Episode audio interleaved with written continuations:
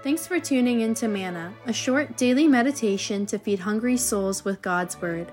These episodes were prepared by ordained ministers for a radio broadcast called Voice of the Church and are now republished by the Reformed Perspective Foundation, a Canadian charity that applies biblical truth to the issues of our time.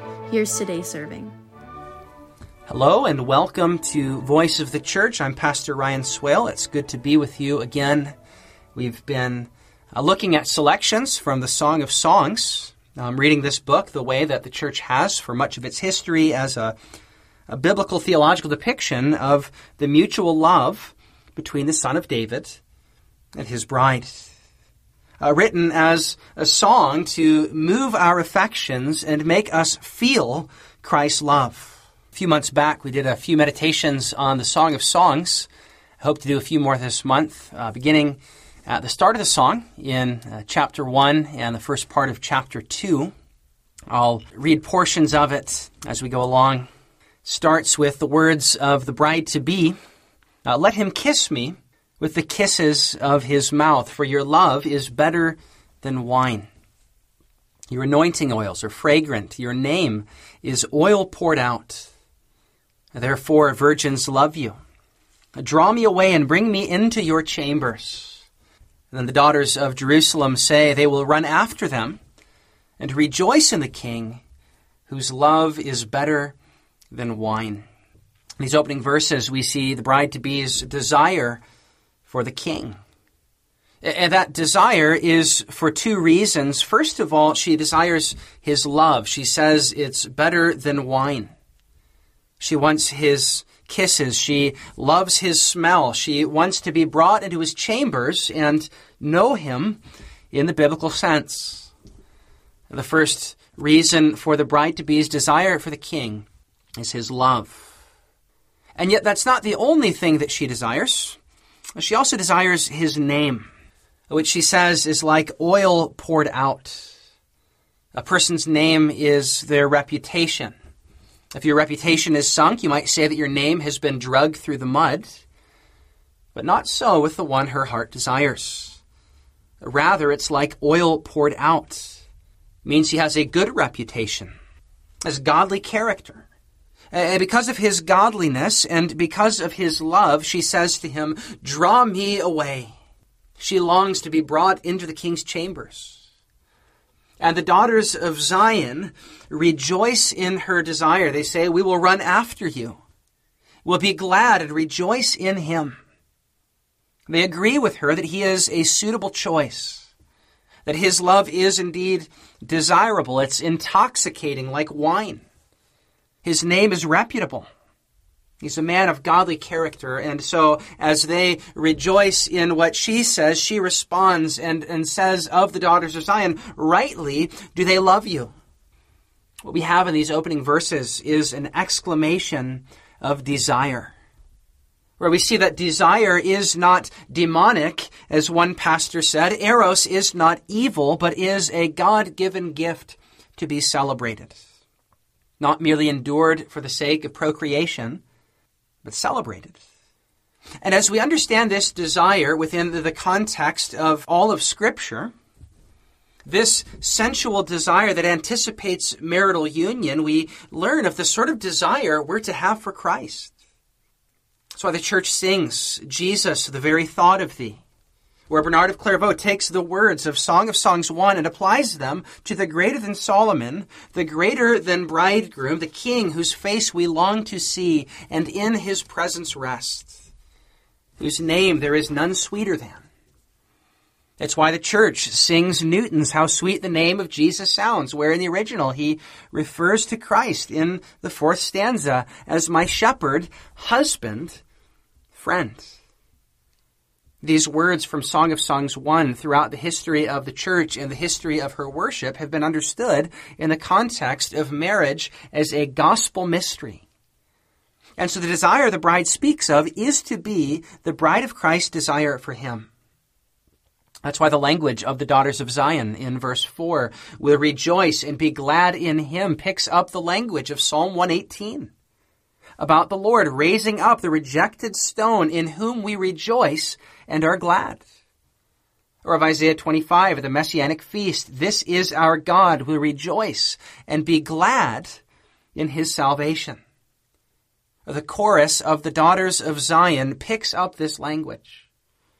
The very fact that they are rejoicing in the bridegroom and exclaiming his love as better than wine, and then the bride to be says, rightly do they love you, rather than jealously denouncing them, suggests to us that this is no ordinary bridegroom but one that we are to join in praising.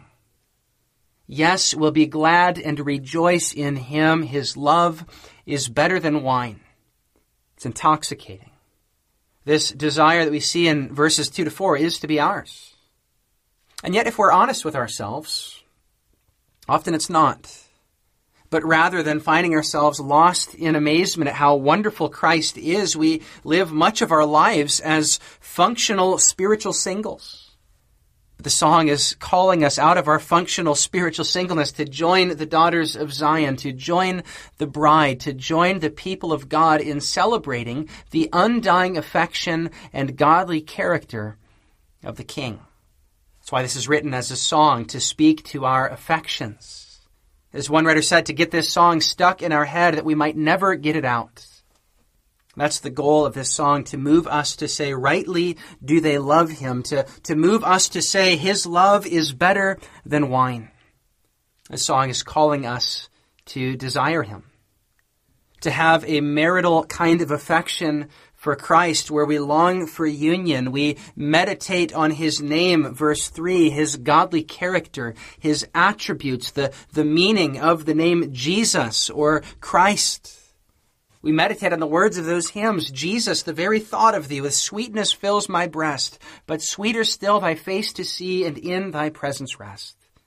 Asking God to make our hearts desire the same as the bride to be, who desires not only his godly character and love, but in verses 5 and following, desires his words of reassurance as she is filled with doubt. She, she desires the king, and yet she doubts his desire for her and says, I am dark but lovely. Now, do not look at me, for I am dark. The sun has tanned me as I was made keeper of the vineyards. She's had to work outside and, and so has a dark complexion. She hasn't had the luxury of those higher class women of remaining inside, but has to work the fields. And so she says, Don't look at me. I've been keeper of the vineyards, but I haven't kept my own vineyard. I've not been able to keep up my appearance as I'd like. And so she speaks of veiling her face as she longs to see the shepherd king in verse 7. And again, that language of shepherd king is a symbol of the Lord. This is not ultimately just about Solomon. Solomon is not a shepherd, but this is an image for God and for the king who represents him. And vineyard throughout the Old Testament is an image for God's people. God's people who sometimes feel shame because of their sin or because of things that have been done to them. But the shepherd king speaks to them in verse 8 and says, If you do not know, O fairest among women, I compare you, my love, to a mare among Pharaoh's chariots, a perfectly built creature filled with grace and beauty. You are beautiful, my love. Your cheeks are beautiful with ornaments, your neck with chains of gold. You're perfect. Notice how he listens to her fears. He listens to her insecurities. He doesn't dismiss them, but he responds to them tenderly in the very way that she feels most unlovely. Not only does this teach us about the way that a husband ought to listen to and love his wife, but it shows us what God does for his people in the midst of their insecurity.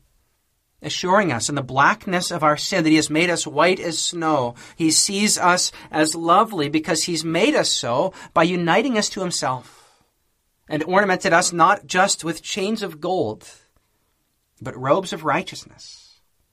Again, the song sings the gospel of a shepherd king who pursues his bride to be, makes her lovely, assures her of his love, and sings over her with delight. That's what the Son of David has done with us.